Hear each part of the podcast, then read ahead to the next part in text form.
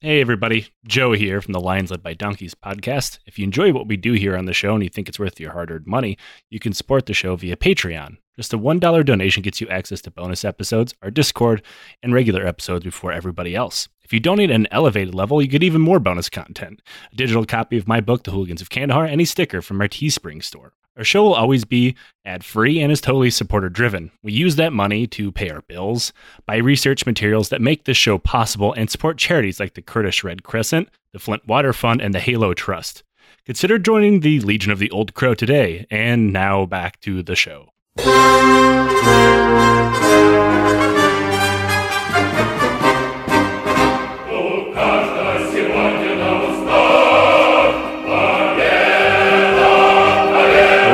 And welcome to uh, another episode of Lions Led by Donkeys uh, podcast. I am Joe, and with me today is Liam.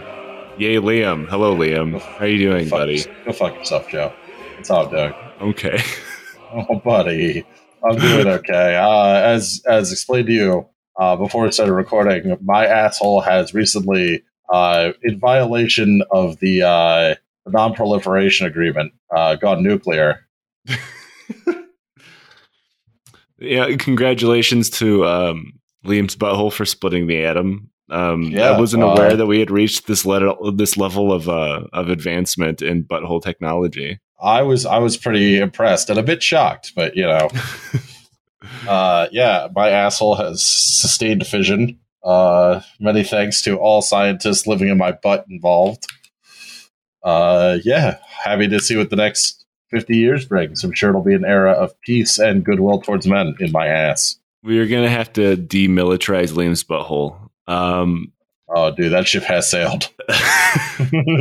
um, you know, Sorry, it, it's a war zone now. We're specifically uh, actually on topic because we're talking about Kursk Part four. Um, if, if We finally you, got there. Yeah. Um, the longest series in Lions Led by Donkeys history. And I don't actually mean that in, in length of the episodes, but rather the length of time we took to record it. Um, yeah, we did it basically in real time for the Battle of Kursk itself. I honestly, I think the battle might've been shorter. Um, let's see. It took me three weeks to write this. No, my, maybe a month to write this. And then a further, uh, maybe two months to record it. This was honestly pretty embarrassing on our parts, but that's fine. Hey, the, the best part is, is people would have no idea if we simply didn't fucking talk about it. So we're really blowing the t- blowing our own cover, because this will come out perfectly on schedule as all of our other series have come out. We're really giving you a peek behind the curtain of of, of sometimes we have no idea what the fuck we're doing. We're in constant Solid. disarray, really. Yeah. He's in Armenia. I'm in the United States. Uh, he's still drunk. Uh, um, again, I'll have you know, uh, I'm both simultaneously drunk and I'm over. Oh, dude, I've had that happen. It is your body just uh, stool harder, stool softer. My stools won't know what to do, but that'll be the mortician's um, problem. It's actually questionable how drunk I am in comparison to how sleep deprived I am, because I slept about four hours. um, it, it, we normally record at what, like five o'clock your time, noon my time. Uh, give or yep. take. It is now six a.m. my time and nine p.m. your time because of, of time zones. Time zones are the fucking devil. Um, I don't know. Who, so there's a, there's a lot of time ad- anyway. Look, I just know that they weren't on my side here. Um, and you can blame that person specifically for uh for like uh daylight savings time. Ugh. Um. So we're on Kursk Part four, and when we left you last time, the German Operation Citadel had ground to a halt, leaving a a fresh field of dead Germans and burning tanks in their wake, which is, yeah, you know... Yeah, dead Germans, dead Nazis, it, dead Wehrmacht, it, it, slow down, everybody. It's a uh, it, it, it's it's a fun crop to reap, is, is, a, is a field full of dead Germans. I was pushing, um, them with like a, pushing them over with like a back, like, come on. Genocide. I don't know what we're supposed to do with this crop. Um, now, this led to Georgi Zhukov ordering all Soviet forces to hold the Germans in place so they could set a stage for the long-awaited northern counterattack, which would be called Operation Kutuzov. Uh, long-time listeners of the show will, might recognize M- Mikhail Kutuzov's name, being one of the men credited for expelling Napoleon from Russia in eighteen twelve. So they're, they're hitting him with a historical own, which I can, the, the, the deep history nerd in me can respect more than I probably should. Um, another thing this did was set the stage for was probably Kursk's defining moment, and um, honestly, one of the war's defining moments. If you're a tank nerd like myself, or I, as I've become aware of, a lot of the listeners of the show, and that Fucking is the freaks. Battle of Pokorova. Yeah, I think I've pointed this out a few times. Um, nobody's just kind of a fan of tanks. like all it's in, like trains, sort of deal. Yeah. Oh, like, bloody dagger, speaking my language. That's right. Like, you can be a fan of public transit, but you're, but like, if you, you're going to be a train guy. It's like, nobody just kind of oh, likes tanks a little fan, bit. You're going to be a tank guy. Rail fan, Joe. Rail fan. Uh, a, a railie. I'm calling you railies now. I wish you wouldn't, Joe. It, it, you know, it's, it's all right. Um, anyway, not gonna, I'm not going to get into the railie fandom. It's, it's troubling and, and, and, and deep oh, lore. Oh boy, howdy is it, Joe? God, is it really? I was just fucking with you. Oh, no, dude. There's tons of fashion, weird shit, and just a bunch of not great people in it. Yeah. How does it always come back to this? Like, uh, we have a lot of like, um, like people in the show that are into various subcultures, uh, or, or fans of the show that have, they're fans of various subcultures that I don't know anything about. And almost every time they try to explain them to me, whether it be like aviation nerds or, or railies, which I'm sticking to, I'm calling you railies. Um, Av geeks or, are the fucking worst people alive. Or like all these other things, like, oh yeah, but there's like this weird fashion. So like, how does that always appear? How is it I mean, always a factor in everything? We get, that we get some, we get a lot of good commies in rail fandom, but uh, then you get the people where you're just like, ah, let me tell you about Germany's train network. Wink, wink, nudge, nudge. You're oh, just like, God. Why don't you just swallow a bottle of potassium cyanide? And you will have to edit that out, Nick. Now, um. We we do have to preempt this entire episode by by doing that thing that we do where we talk about something completely different, um, and that is talking about other theaters of World War Two. Uh, now, this is because this this would directly impact not just this battle uh, or operation, but the entire Eastern Front. On July sure. tenth, the Allies invaded Sicily, finally opening that front that Stalin had been begging for for quite a long time. Everyone in the war, including Hitler, knew that any Italian troops standing in the way of the Allies would be little more than filler, uh, and the German military would have to take over the Mediterranean theater's weight uh, because, you know, the Italians were um, the, not reliable. yeah, uh, so switch sides. Fun personal connection here. Uh, my great uncle was killed at the Battle of Anzio, and until the day she died, my paternal grandmother hated Italians for killing her brother.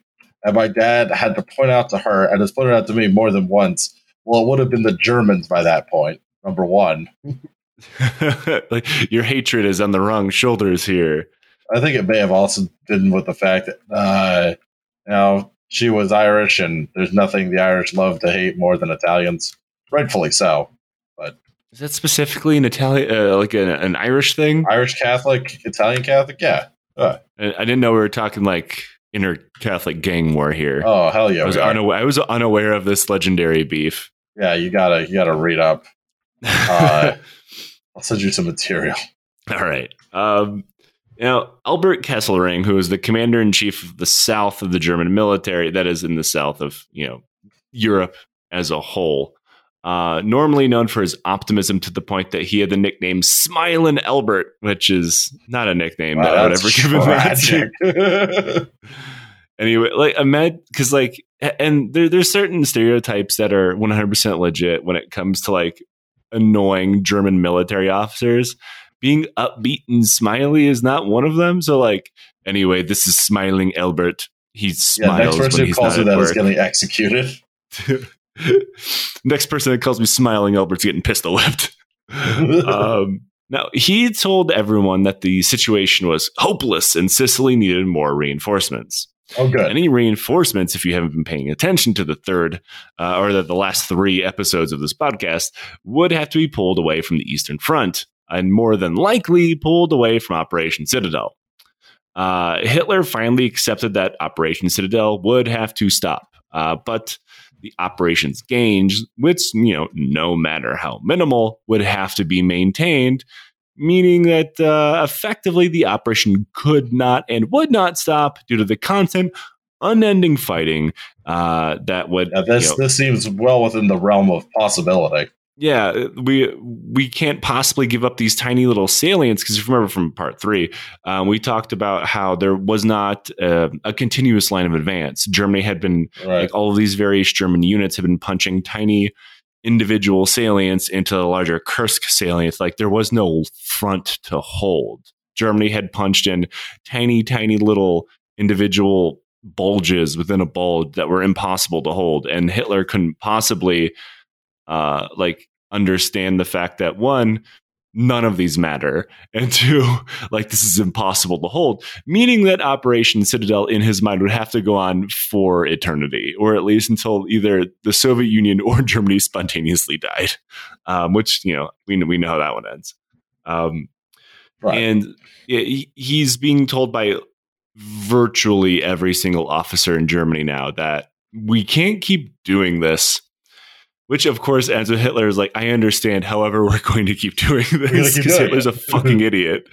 Now, it was during this meeting that Erwin Rommel, uh, you know, famous Hitler ally until that was no longer politically tenable, openly admitted to other generals that, quote, the whole house of cards would collapse uh, if you know, something was not changed and the uh, nothing was flexed to defend the southern uh, front of Europe. Sure. Now, Rommel, it turned out, would be right, as we all know, uh, but he would also be right as far as the Eastern Front was concerned, because Hitler was smashing like the, the German military's head against the wall and hoping that the skull would win.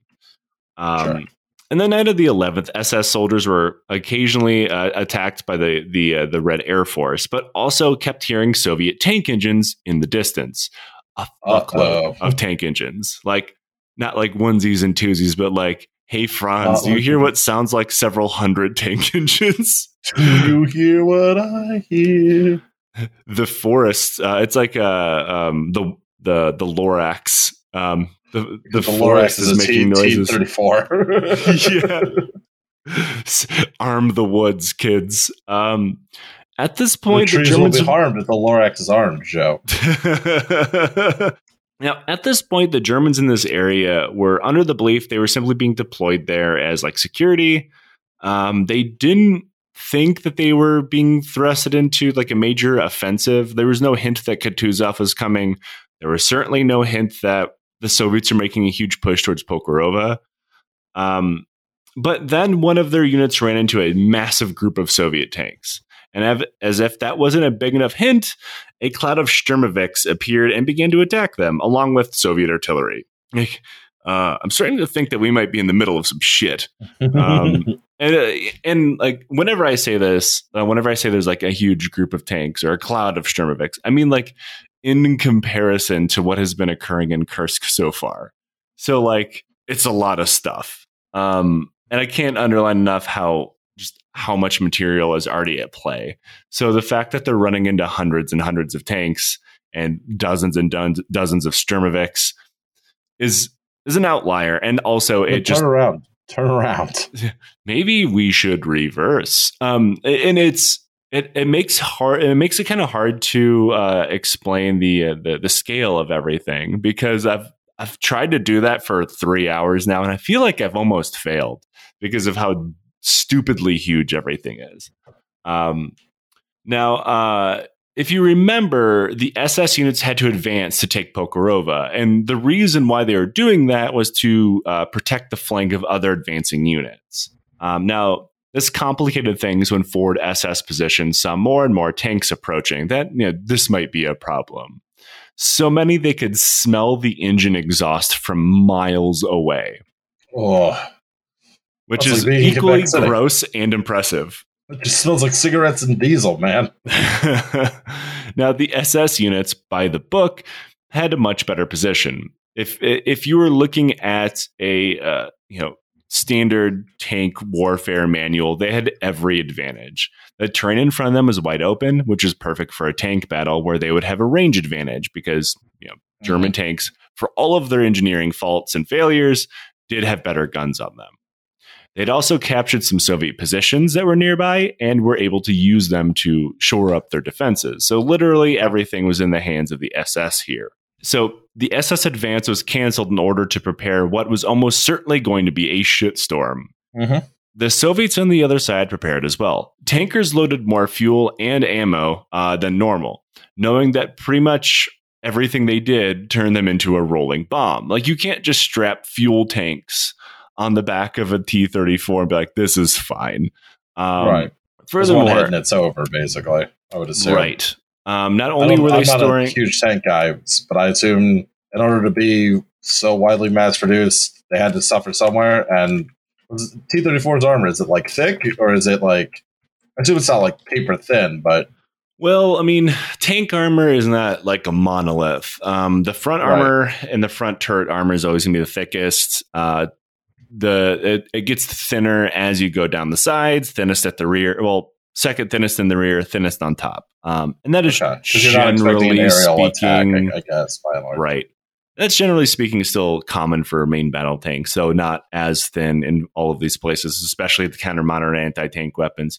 However, um, it has no external storage um, outside of various like little um, compartments, but they're not armored. Um, you'll see the same thing in modern tanks. It looks like there's compartments on the outside. They look like the rest of the tank, but in reality, they're thin metal. Um, oh. You should absolutely not store ammo or fuel in those uh, because it turns your tank into a gigantic bomb, uh, which is exactly what they did. And the and the tankers were uh, were understanding what they were going to do. However, you know, they they they had no choice in the matter. Mo- mostly, right. That's more important. Is like, you're going to load all this shit on your tank, and tankers were just like, you know, boss, that seems like a bad idea. No, it does. Um, just do it. Right. Um, now, they were operating, these these T thirty-fours were operating and dedicating themselves to the concept of maneuver fighting. They, these T thirty-fours were not going to dig down and fight like we talked about in the last episode, mostly because their boss got yelled at for burying their tanks, but also because they, they needed to hold the Germans where they were. If that was Zhukov's order. It, by letting them take Pokorova, that kicks them directly in the grundle. Their plan's fucked. So they have to defend and stop the S S from taking Pokorova.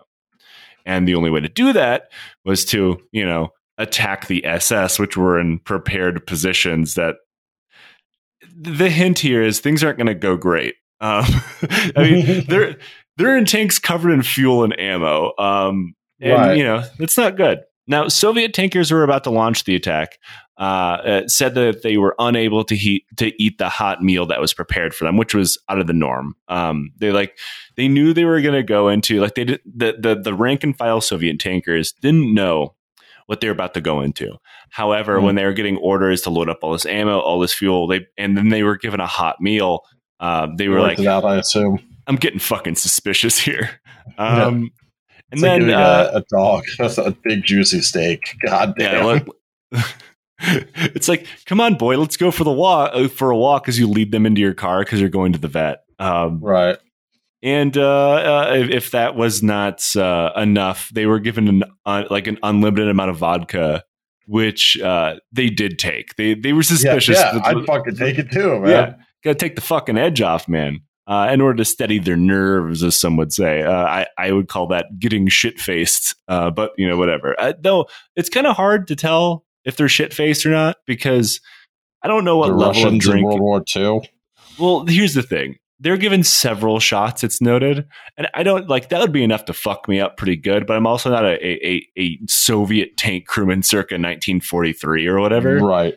So, like, it, I think that might just be a completely different level of drinking. And this is just enough to make it so they're not shaking behind the controls or something. Right, right, right.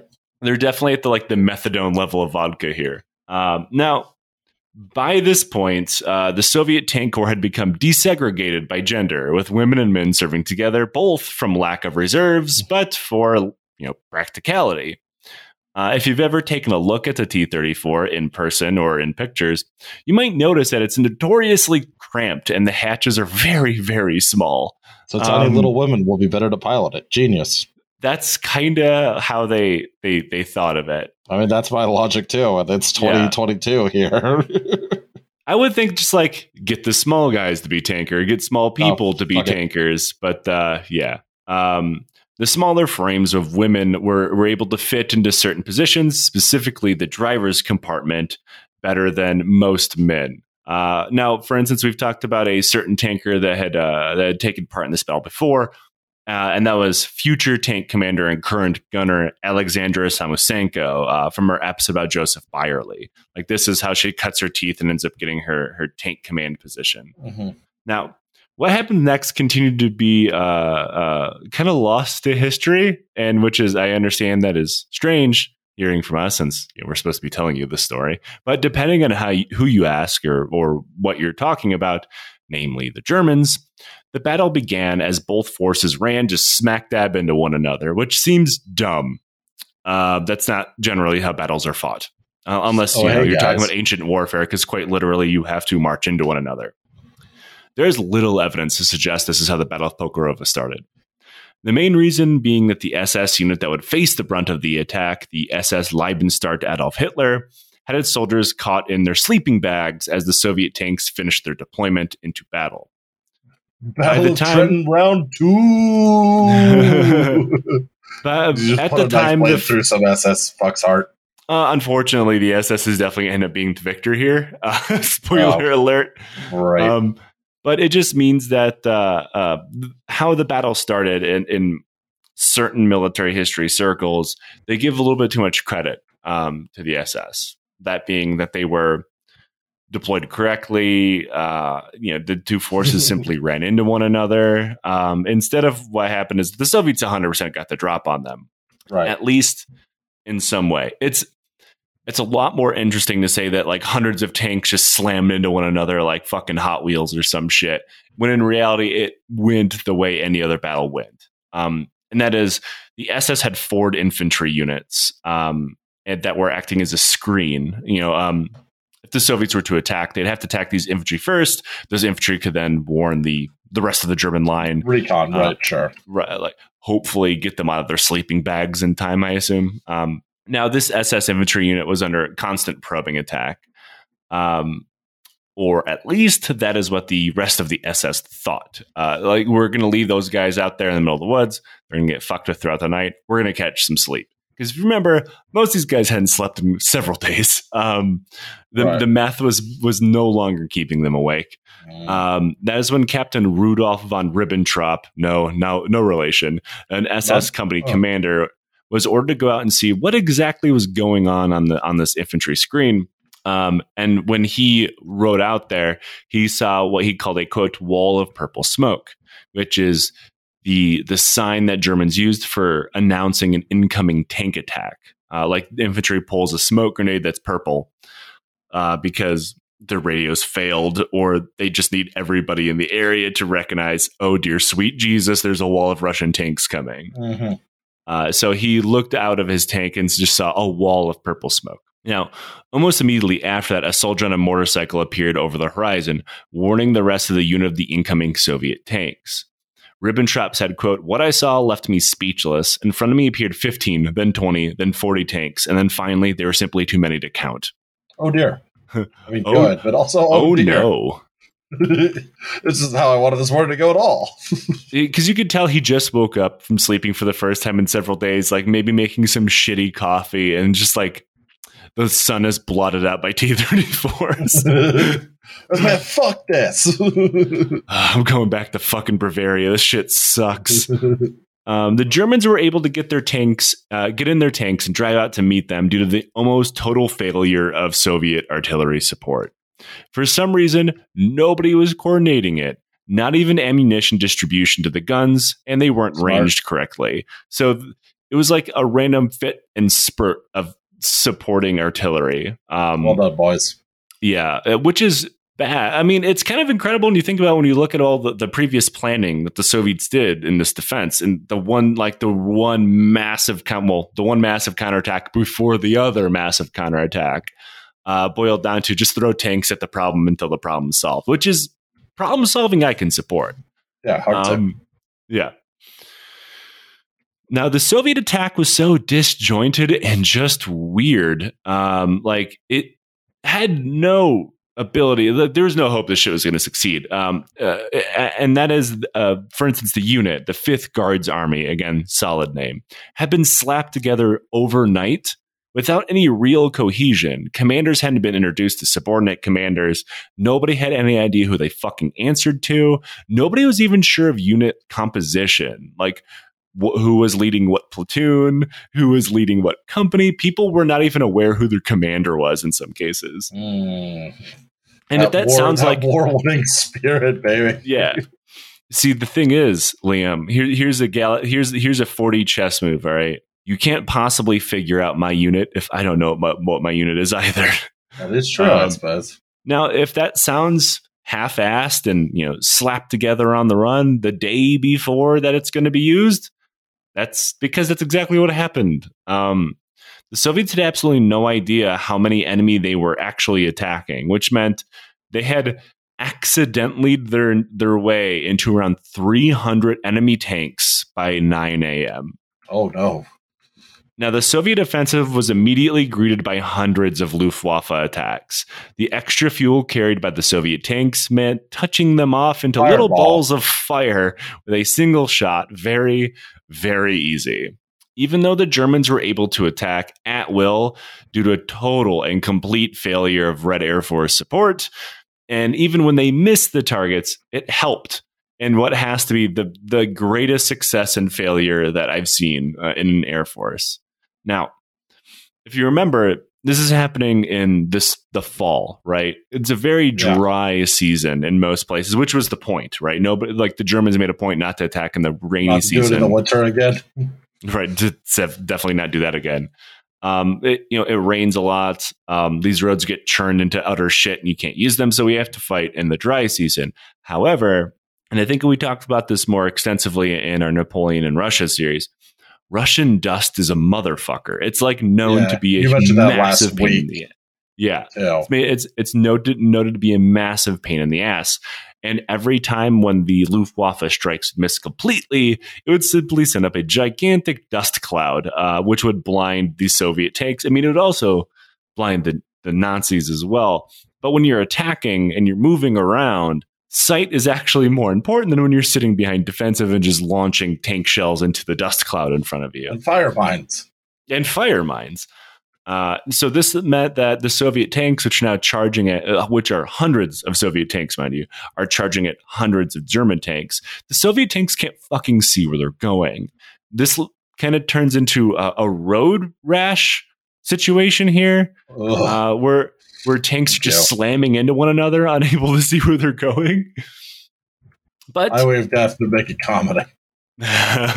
Like, if you were to to shoot this um, scene, you could play Yakety Sax over the background, and it, it fits actually kind of aptly, I think. Now, all this is fine, though. The Soviet tactic was not to overrun the Germans. It was to drown them in their blood. And th- I don't mean that as a joke. That was legitimately their plan. The first wave, made up of nearly three hundred tanks of their own, was not to was their mission was not to win. Their mission was not even to break through. Their mission was not to encircle the Germans. The first wave of Soviet tanks was to pin the German line down. So, like, hit it, hit them with such a, a weight of Soviet armor that they could not move. So each successive Jesus. wave would be able to hammer on them. They would not be able to maneuver out of this situation. The Germans would have no choice but to square up and fight them. Maneuver warfare would be out of the question because the sheer weight of their advance would pin them down and force them to fight. Now, the first unit to face the attack was Ribbentrop's single understrength company of seven Panzer fours.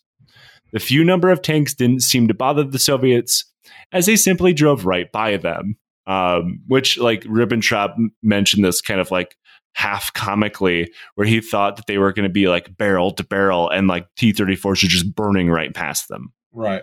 Uh, well, well, that now, sucks. This honestly ended up being great if you happen to be in Ribbentrop's single understrength company, because you could shoot oh. at the T thirty-four's flanks and the rear as they drove by, which is what they did. Uh, and this led to a really weird mess of confusion as the Soviet tanks behind the original one saw these Panzers, or maybe didn't see them because of the dust cloud, and assumed they were friendly, because why else would they still be alive, right? Sure. At various points, uh, this ended in tank duels at such a close range that their barrels could touch, which, aw. Now, kiss. Make it, making the tanks kiss. Um, when the first Soviet charge was broken, it wasn't by some masterpiece of German tactics. It was by one of their own tank ditches. And remember how I said that the Germans would reuse Soviet defenses because the Soviets had right, built right, simply right, right. so many of them. There's the excess laying around. And that was the case here. The Germans had captured Soviet positions. So you guys check out these fire mines. And there was a massive tank ditch, which was right in front of the German position that the Soviets had built. And because of the extensive Soviet uh, defensive works and their, their obvious need to keep these secret, this advancing tank unit was not given any knowledge or map or whatever of the area that they were attacking that would denote these defenses. So they drove sure. blind directly into their own tank ditch. Um, now, if you remember that these tank ditches were made to swallow and stop bigger tanks like Tigers and Panthers. Right. T thirty-fours just parked right in that motherfucker. They couldn't get out. Like it, it, they didn't just like endo into it. They were like end to end trapped. But Yikes. Through the wall of dust, smoke, and fog, as well as the heat of battle, more and more tanks just slammed into the ditch. Now, this effectively finished and fixed the problem in something akin to, say, World War Z. Now, you've heard of the Corpse Road. You've heard of the Corpse Pier. I'm here to tell tell you today about the Tank Bridge. Um, the Tank Corpse Bridge, I guess. It, the, the the realm of corpse infrastructure only grows larger because so many tanks filled this ditch. Finally, eventually, the tanks behind it simply ramped over the tanks in the ditch and cleared it, which is something that should only exist in fucking Call of Duty. If it's stupid and it works, and it's not stupid, goddammit. That's right. Um, if, now, unfortunately, there were uh, accidents. Oh, no. Now, remember how these tanks are filled in the, on the outside with fuel and ammo? Oh, no. One of the ramping tanks, which, again, I need to point out how fucking sick that is, um, touched off somebody's extra fuel tanks in the back. Oh, no. Setting the entire tank ditch on fire, which, again, only sets the ambiance to make ramping over it even cooler. Like, it, that's an action movie. As ramping long as the tank crew tank didn't look back. Flames, yeah. As long as the tank crew didn't look back, because cool guys don't look back at explosions. Um, so you have these second and third waves of tanks ramping over a tank ditch that is full of dozens of dead tanks, which are now explosively on fire Jeez and throwing themselves Christ, at Germans. Dude. Now, at this point, Soviet officers lost any attempt at command and control as units lost contact with one another, whether that be through clouds of smoke, burning fuel, or dust, and their own rigid command structure, which meant, you know, flexible command was not simply not possible. Right. The reason for this is mostly due to the incredibly fragile and kind of uh, the incredibly fragile uh, communication arrays that were installed on T thirty-fours. Now, Uh, communication arrays and, and antennas and the like were almost universally fragile in World War Two. Um, a developing technology, so like, sure, there's there's going to be hiccups, right? right the Soviet ones on the T thirty-fours were installed as kind of like a second thought, so they were worse than usual. Yes, yeah, yeah. Now, the main reason for that is obviously these things exposed to enemy fire are going to break, get blown up, whatever. However, the way that they were installed meant they could also shake loose. Uh, and if you've ever been in a tank that is turned on, you might note that this thing vibrates quite a bit. Um, that happens even more when you start driving around, say, over broken ground or ramping a, your tank over other flaming tanks. Other tanks. Sure. Yeah. Uh, uh, so At at one point, uh, communications were limited to at best platoon leaders. Uh, that that's like one out of every four tanks. So there's not enough working radios to go around. So as command and control broke down, it turned to a game of follow the leader, which ended up being the fallback idea of the Soviet military. Like, hey, if you can't talk to anybody, simply follow the guy in front of you. Which seems kind of dumb-proof, and it is. However, it assumes that the tank that you're following knows where the fuck it's going. Right. Spoiler alert, they did not. Slowly, this broke down even further as Soviet tanks fought in individual Uh, like little clusters with no overall command and control of these units. Like the Battle of Pokorova broke down into an individual tank by tank effort, which is never how that's supposed to happen. Right. Nobody had any idea where they were going, no clue as to what they were doing, and in some cases, no fucking idea who they were shooting at because they simply couldn't see. Oh, and if in case carrying a ton of ammo and fuel was like fragile enough, the Soviet tanks are doing another thing that they're very well known for, acting as personnel carriers. Yeah, well, There's infantry- with, with fire tanks strapped to their backs, it seems great. Seems the great. Good news is about the fuel bad- bladder that you're carrying in the rear of your tank is they make it very comfortable to sit on. uh, the Soviet tanks were all carrying as many infantry as they could on top. Now, these guys got the nickname Tank Marines, which, in my opinion, the only That's good badass. Marines. Yeah. Badass. Now, these soldiers would, of course, hop off and support their armored comrades, as we've underlined continuously throughout the last three hours, how important tank and infantry support is. Now, as long as you ignore all of the horrible, horrible dangers involved in this, uh, say, like getting set on fire, getting thrown off when your tank ramps over a ditch, or, I don't know, falling off and getting ran over or whatever, um, this is, sounds like a fun job. Now, during yeah, one of these attacks, minus, a minus pain- all that other shit, yes. Yeah, minus the fact it's a horrible death trap. Sounds kind of fun.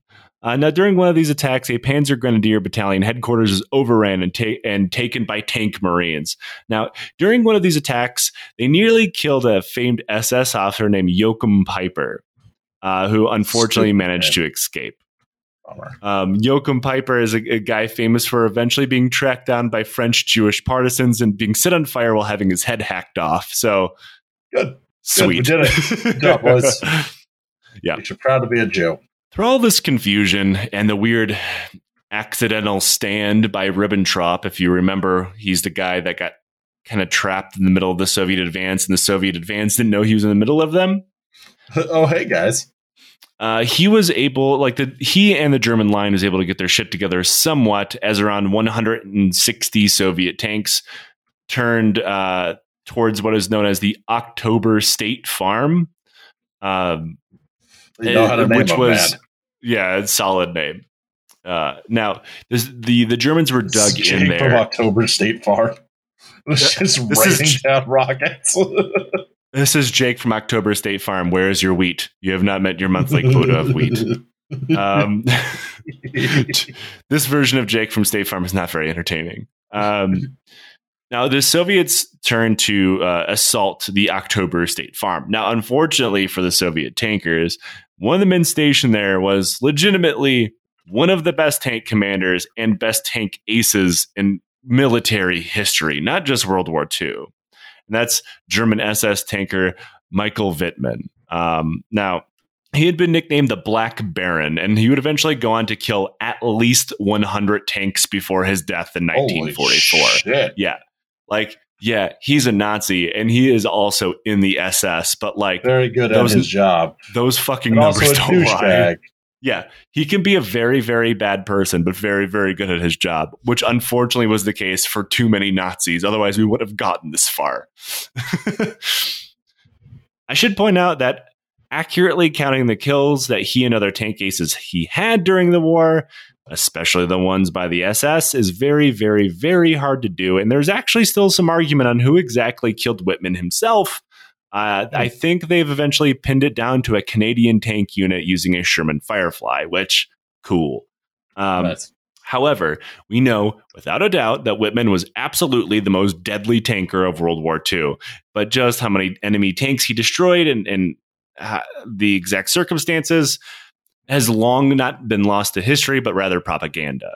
Um, mm. You know, because the Nazis also knew how good Wittmann was at his job. So, you know, right. That's a problem. However, Wittmann like in the, in the house, yes. Yeah. Uh, also, I'm not sure if it's Wittmann or Wittmann, but I'm going to go with Wittmann.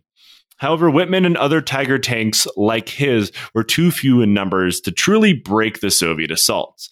T thirty-fours simply kept coming, which, you know, was their plan. Remember, pin them down and then drown them in dead tanks. And their own blood. Yeah.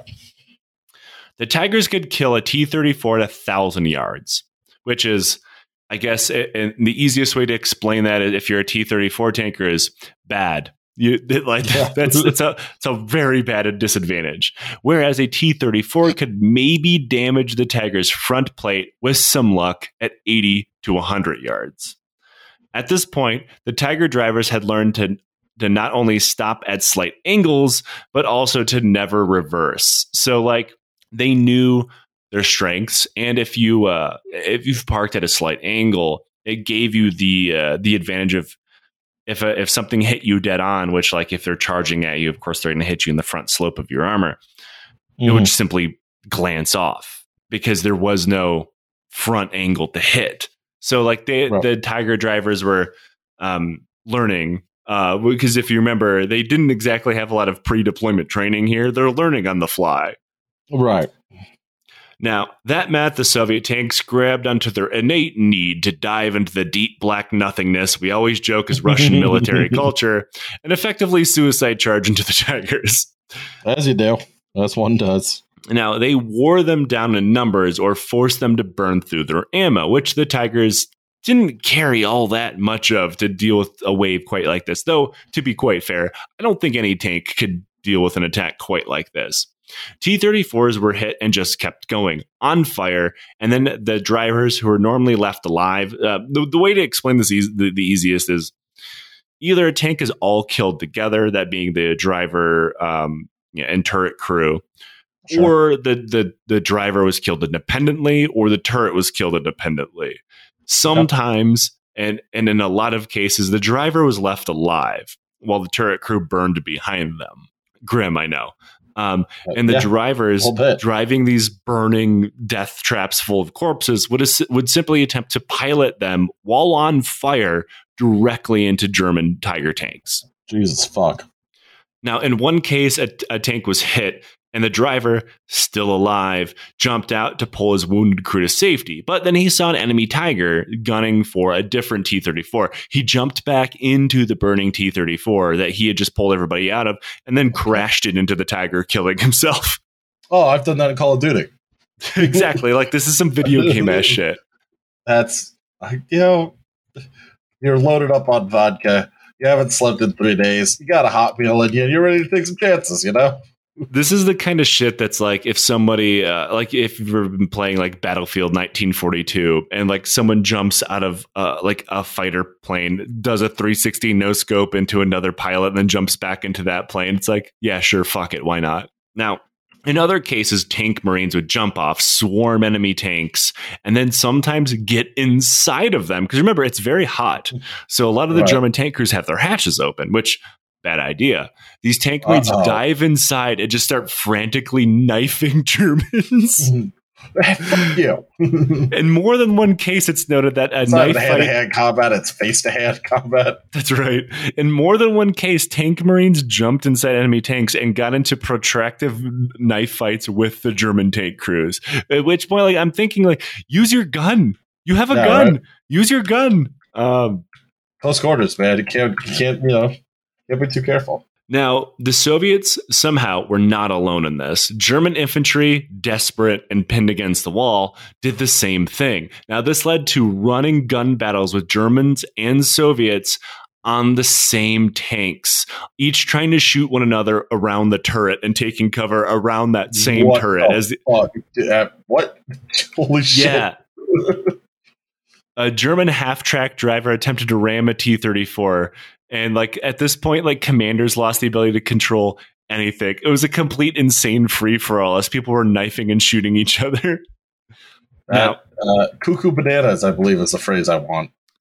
A veteran of the tenth Tank Corps said, quote, the T thirty-four has three one hundred liter fuel tanks on the right side, an additional ten liter drum with motor oil on the left side. When an armor-piercing shell penetrates the side, fuel or motor oil spills into the tank and a cascade of sparks falls on the uniform and everything blazes up. God forbid a living being uh, from ever having to witness a wounded, writhing person who is burning alive or ever having to experience the same. That is why there exists amongst tankers a unique, unofficial measure of courage, the number of times you've been on fire inside of your tank. Number of times? Times Number plural. of times. Times I don't like plural. Times plural. Yeah. I don't like times plural, Joe. I'm going to be real honest with you. Look, I'm going to be straight up with you. I, I've never been set of, I've never been set on fire once instead of my tank, so I got that going for it. That's why they call you Joe Pussy Kasabian. That's right, yeah. In comparison to literally any Soviet tanker that existed, I'm a massive pussy. Yeah, that's Or fair. German tanker, Same. for that for that matter. Same.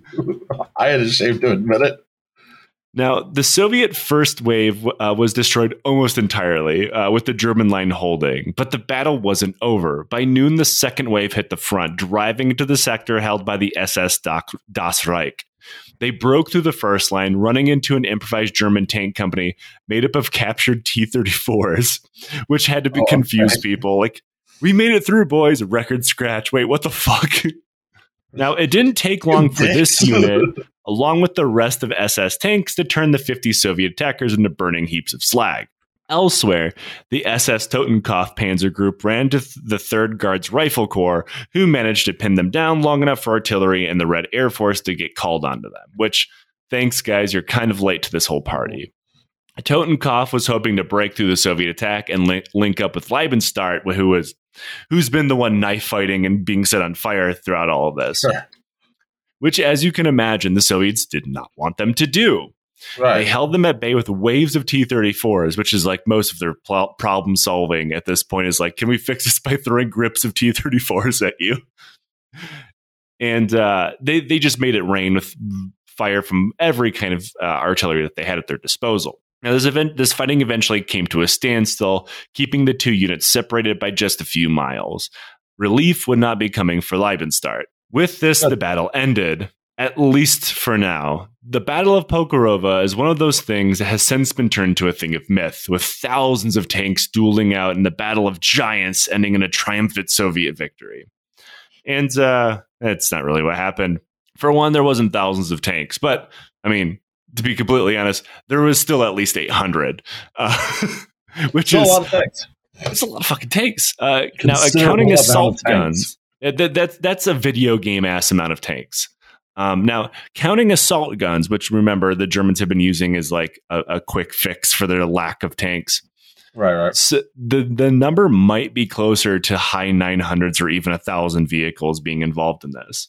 However, one of those things is one of these things is technically true. One of these things is technically true, and that is the Soviets did kind of win, but only in the coldest, most tactical imagining of the battle, uh, and one that the Germans, at least for the moment, believed to be a victory. I think that's important to point out here.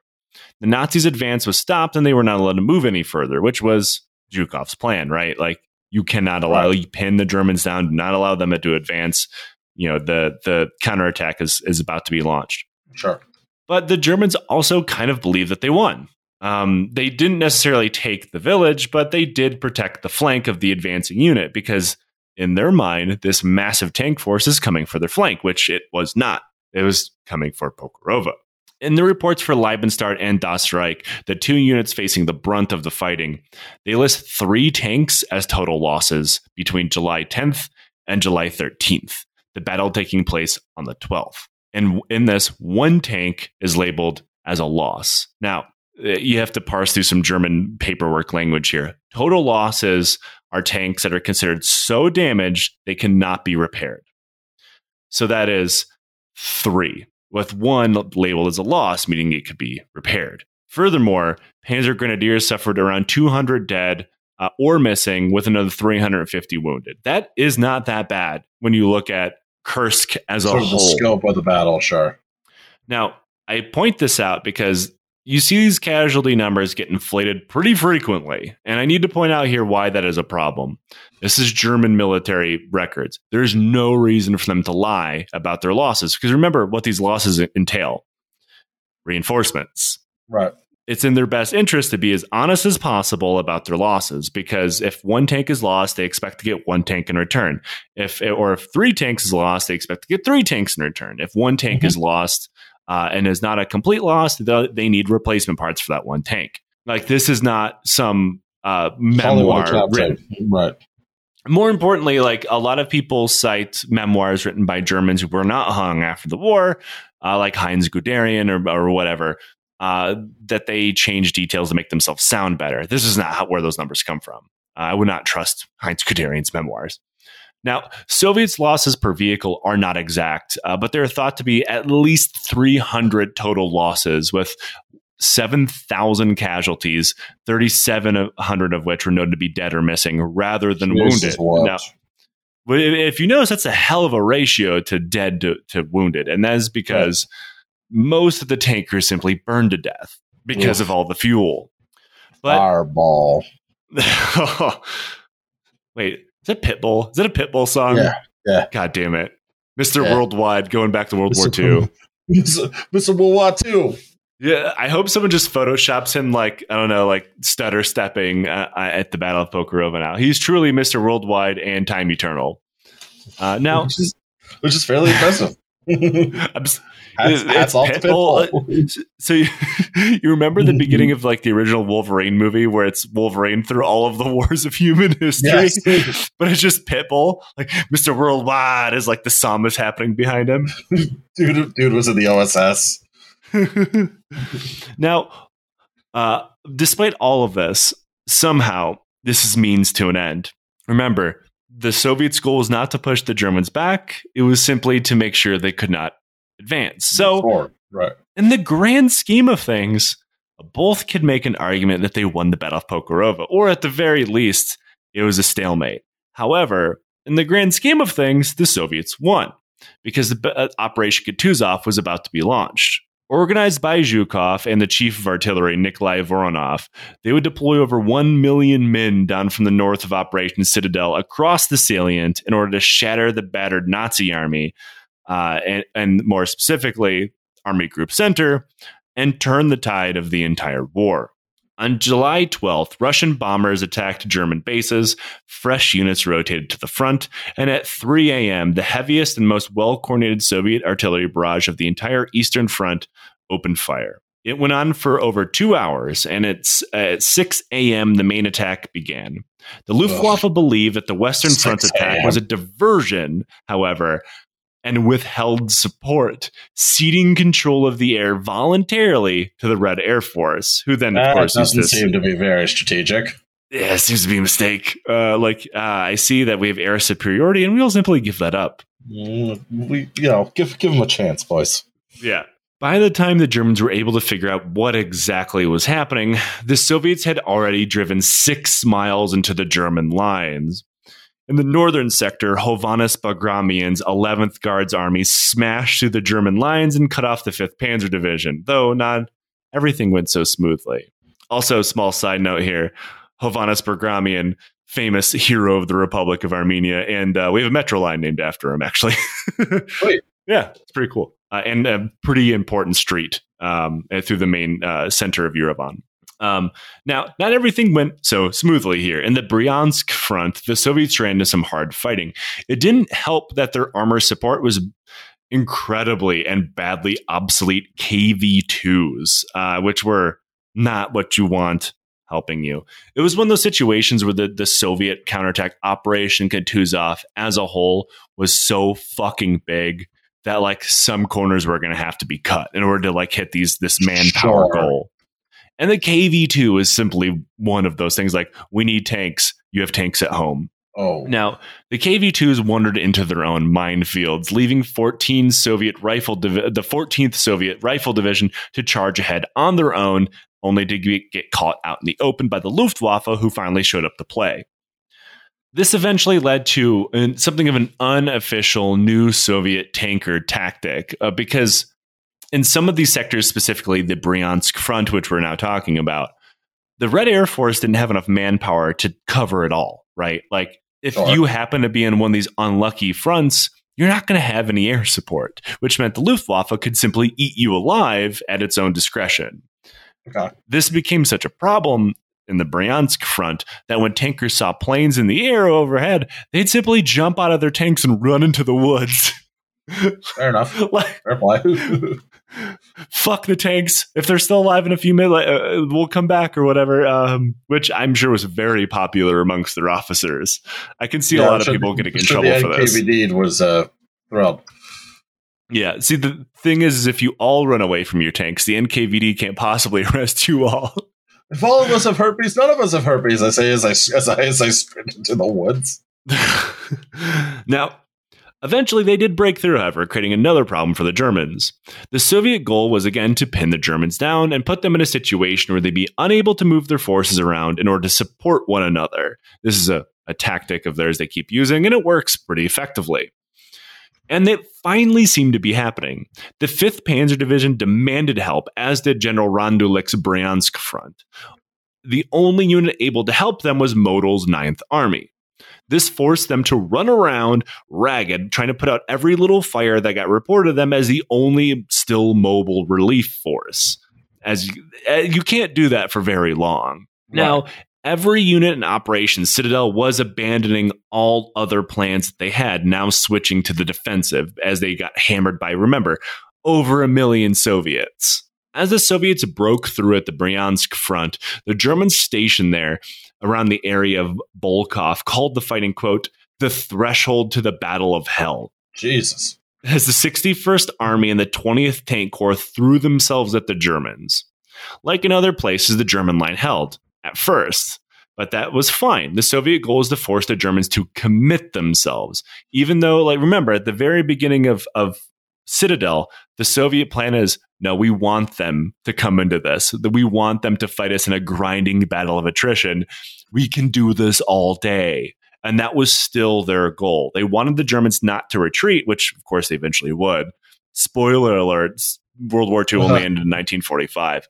Uh They wanted the Germans to commit to a defensive battle because they knew in no situation did they have the manpower to keep this up. They wanted the right. Germans to dig their fucking heels in and fight them. And that is what they did. They committed to grinding attrition warfare that they had no hope of sustaining. Now, eventually, this, this attrition would break through and the Soviets would be able to advance. A tactical and operational stalemate was fine. For the Soviets, it suited their purpose. It was not okay for the German military, and it was certainly not a victory. They couldn't win a defensive battle and be good. Remember, like, they can't right. win. Like, th- at no point can victory be achieved when they're on the defensive.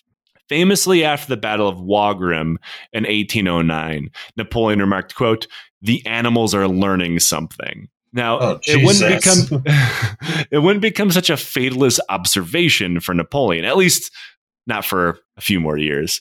Uh, but this is the same thing the Germans were beginning to see. Not to call the Soviets animals, that'd be racist against, well, myself. Um, previous Soviet offensive and victories could always be uh, counted to some outlying factor, even if it wasn't true. It wasn't like if it wasn't for the winter in Stalingrad, for example, if it wasn't for us invading the Soviet Union in the winter.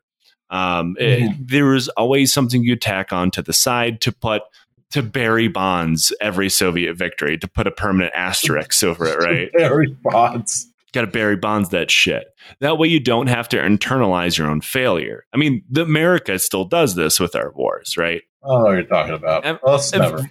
Virtually every losing um, uh, power in a war will think of an excuse. And whether it be a battle or a war, we didn't lose under our own volition. It, it was simply X or Y.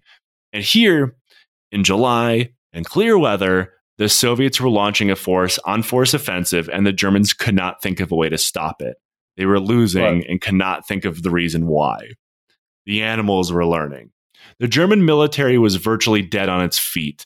Nobody was able to sleep due to constant combat, and soldiers were given a steady supply of booze to keep their mental facilities together. They were breaking down from P T S D, the constant grinding warfare. And the meth stopped working. Yeah. It, like, not only have the Soviets broken the back of the German military war effort, they've broken the minds of the Soviet or, or the German soldier, which sure. is just incredible. While propaganda would say otherwise, it seems like the German military, caught up in the meat grinder of the Citadel, had become mentally broken from accumulated combat stress. This included not eating or caring about their own safety. As one soldier put it, quote, I just don't care about anything anymore. Another company commander said, quote, I couldn't deal with it. It was too much for me. I don't want to list all the dead here. How old our men have become. That sure sounds like P T S D. Fuck, that sucks. No matter how hard the Germans fought to hold on, small cracks began to form in their lines, allowing Soviet forces to burst through and circle small bits and pieces, wiping them out little by little, and in the end forcing the rest of the German line to attempt to do what they could do to de- redeploy themselves in something resembling a, a defensive line with rapidly diminishing means in which to do so. And you know, it's it's funny that the Soviets are doing this because they learned this a few years before in Finland. This is exactly what the Finnish offensives did. Right. Manstein attempted to link his army with the S S units still holding at Pokorova, which would be the last German offensive of Operation Citadel, which was called Operation Roland. This also had the means of stabilizing their line, eliminating at least one of their countless tiny salients that they had driven into, into the Kursk salient. Mm-hmm. Their, their overarching plans were a failure, but they were able to conduct a fighting withdrawal and make their line semi more coherent and make the Soviets' job a little bit harder. Okay. As the Germans were ground into a nub on the ground, Model made up for it with air power. Luftwaffe bombers are flying five sorties a day, stopping only to rearm and refuel, but due to the attrition in the Air Force, the only ones left flying were the veterans who were still like worth their weight in gold, or brand new people who had no fucking idea what they were doing. There's very little in between. Sure. But now, through constant flying, their brains simply weren't working right. You can't work that hard for that long, no matter how many how much meth you pump into your pilot. So they began to make bad choices. Their reflexes slowed, and soon they began to be shot down or crash at a faster rate. Things were going so badly that by July twentieth, Hitler forbade any withdrawal by Army Group Center, which is never a good sign. Like that's like that's the death knell. You've you've right. pulled tactical flexibility away from your commanders. Right as Model began constructing fallback positions, knowing his lines were getting too thin to keep this shit up. Since Kutuzov had begun, things in Sicily had only gotten worse, and Hitler's last meeting with Mussolini was only one day before this, adding to his pissy mood. Things were uh, not going great. Doesn't sound like it. A few days later, Hitler agreed with Model, changing the defensive plan to a more elastic defense, while at the same time ordering the S S Panzer units to redeploy to Italy. Now, if you remember oh. all the way back to our first episode, this elastic defense was what Model had always wanted in the Kursk area. Like at the end of all of this, after feeding an entire army into a wood chipper, they went back to the original plan, which is at this point, you can't do that anymore. That ship is fucking sailed. At this point. Right.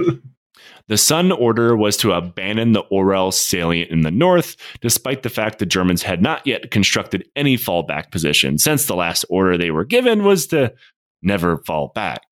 So, I don't know how that like, works. Wait, yeah. The, the, the, the Germans, well, if, if you just let us build this shit before you do it, god damn it. I'm starting to, like, again, I'm starting to think Hitler's not good at his job. Where's the fucking meth?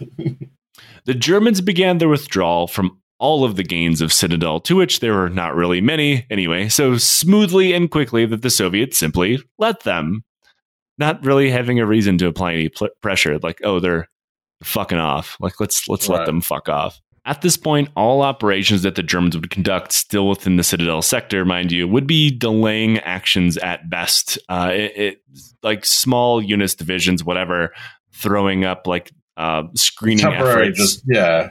Yeah. So others could retreat, and they do that over and over again, leaving more and more Germans dead and uh, gaining really nothing for it. Um, Good. It would turn into a slow but steady retreat through the rest of July and into August. Remember, Hitler was the commander in chief of the Eastern Front, and his field marshals couldn't do anything without his approval. So they were left hanging, Citadel technically over, but without any further plans other than just kind of hang out. They couldn't sure, organize any kind of breakthrough. They couldn't organize reinforcements. They couldn't come up with any kind of defensive structure. They had to like wait for Hitler. Not saying that Model or Manstein would have like Manstein would have been better at this, but like they could have acted quicker, and they they were going to lose either way. I mean, there's there's no right. way around that. But they would have lost less. Uh, Model right. and Manstein were were very much aware, and pretty much everyone else demanded reinforcements or authorization to conduct what was called, quote, mobile operations, which What's that? in German military parlance meant withdrawing to a better position. Oh, okay. Because, like, in this way, the Hitler's orders were simply just leaving them out there, hanging out in the wind to get hit by a Soviet, uh, like, ad, uh, advance or offensive or whatever. Sure. And just run, uh, or or Got it. sorry, tactical retreat or tactical whatever. Tactical retreat, sure. No. Now, if you if you authorized mobile operations, the the Germans could look at their map, like, hey, look, there's a height here. We could dig in, have the high ground or whatever, you know. It, it, still losing effort, of course, but like mm-hmm. you would be in a better position in that losing effort rather than just like hanging out in the wind or f- whatever. Right, right. Hitler somehow refused both of these suggestions. He would not allow mobile operations. He would not allow the Germans to dig in because digging in was defeat. Now you're now you're defending. You need to be attacking. Official German policy, no pussy shit. The official German policy is you will lose and you will lose as fast as possible. Uh, now, Hitler deeply distrusted Manstein and Model at this point. It turned out this is good for well, this was at least for good reason, uh, even though he always disliked these guys. Um, at this point, the two are openly discussing the hope that someone would kill Hitler. Um, right. Now, of course, ne- neither one of them would do so themselves, uh, but they would. They they noted that um, the only reason that they would not is, quote, Prussian field marshals do not mutiny, um, which. Sure. Shut up. Yeah, just shut up, you nerd.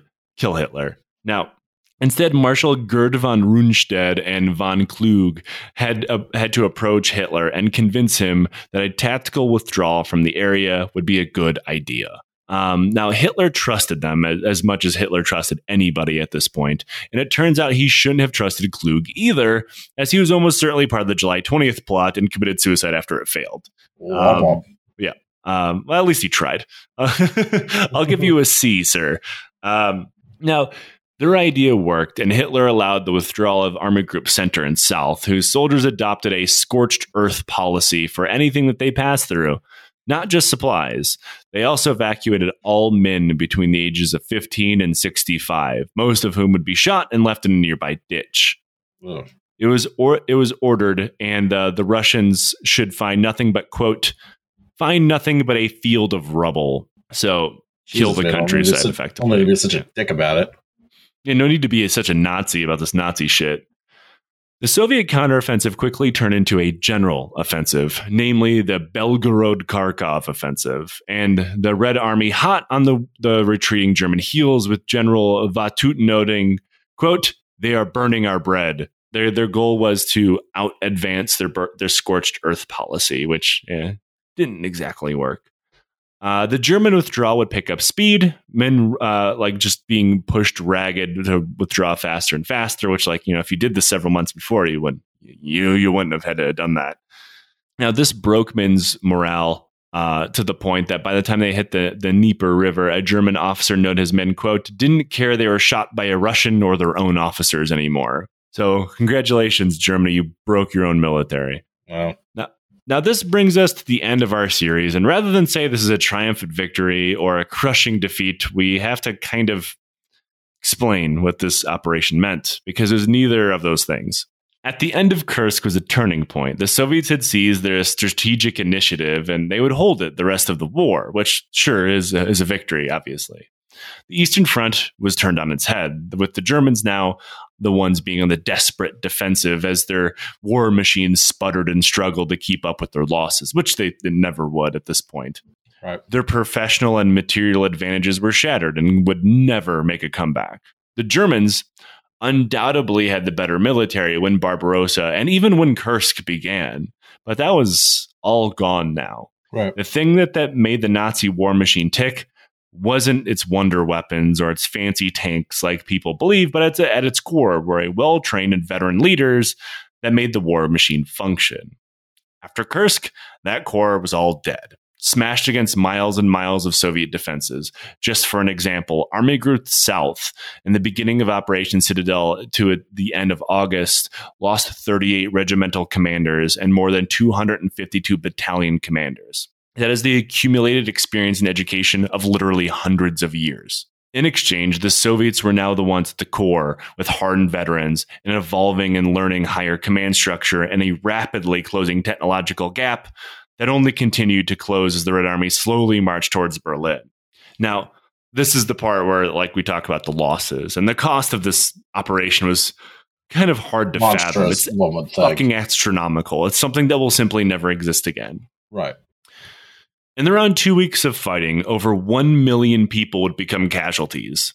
Thousands of vehicles were destroyed. There's really no agreed upon number of casualties per side, but it's thought to be at least two hundred thousand Germans and another eight hundred thousand Soviets were would become dead or wounded or missing. Though the numbers would be could honestly be much, much higher. Just for comparison's sake, Kursk is not the most deadly battle of the war. That honor still goes to Stalingrad. Um, that that that fucking podium's not being toppled anytime soon. Sure. But that unfolded over five months, with most conservative estimates putting the butcher's bill at around two million. Kursk had half of that in two weeks. Jesus fuck. But it was that way by design, and the Soviet plan worked flawlessly. I mean, if you consider a million casualties flawlessly. Mm-hmm. It could have been a crushing defeat for Germany, but the Soviet counterattack failed to encircle an army group like they did at Stalingrad. But they did bleed the German army white. Its reserves were depleted, and soon literal children would be pressed into combat as the war slowly and inevitably came to an end. And that, Liam, is the Battle of Kursk. You're welcome. Because I told you to how do you, this. How you feeling, buddy? Grim, man. I'm feeling grim. Feel, feeling great. Um, now, that is our, our, our series, The Battle of Kursk. I don't have a question from the Legion today. Um, nobody sent me any. So if you uh, if you have a question from the Legion, um, send it to me. You can D M me, us. Hit me up on um, the Discord uh, if you're a member. If you'd like to ask us a question, donate a dollar, uh, get access to the Discord, and you can do it that way. Um Anyway, uh, Liam, thank you for joining me in the last four weeks. Um, it yeah, took us problem. a while to get to get here, but we got here. Um, and uh, everybody, thank you for supporting the show. You make everything we do possible. Maybe if you like this, consider supporting the show on Patreon, and you get a whole bunch of fun Give us bonus your money. content. Give us your money. We're very handsome. Give us also your money. helps, you know, keep the lights on, which is fun. Um, yeah. Liam, plug your shows. Uh, uh, hi. My name is Liam Anderson. Uh, I have a leftist Philly sports podcast with my good friend Tom that Joe has been on. Uh, it's called ten thousand Losses. Uh, we're recording uh, our bonus on Thursday for this month. I'm also on uh, the famed and wonderful Well, There's Your Problem, which is releasing an episode soon, if we haven't already. Roz just has to edit it. Leave us alone. Well, I rest assured that uh, by the time this episode comes out, whatever episode you're talking about will have been released. Yeah, let's hope so. Um, it's been a bit. And again, everybody, thank you. And until next time, um, don't invade All Russia. Glory to the Soviets, I guess. Ugh.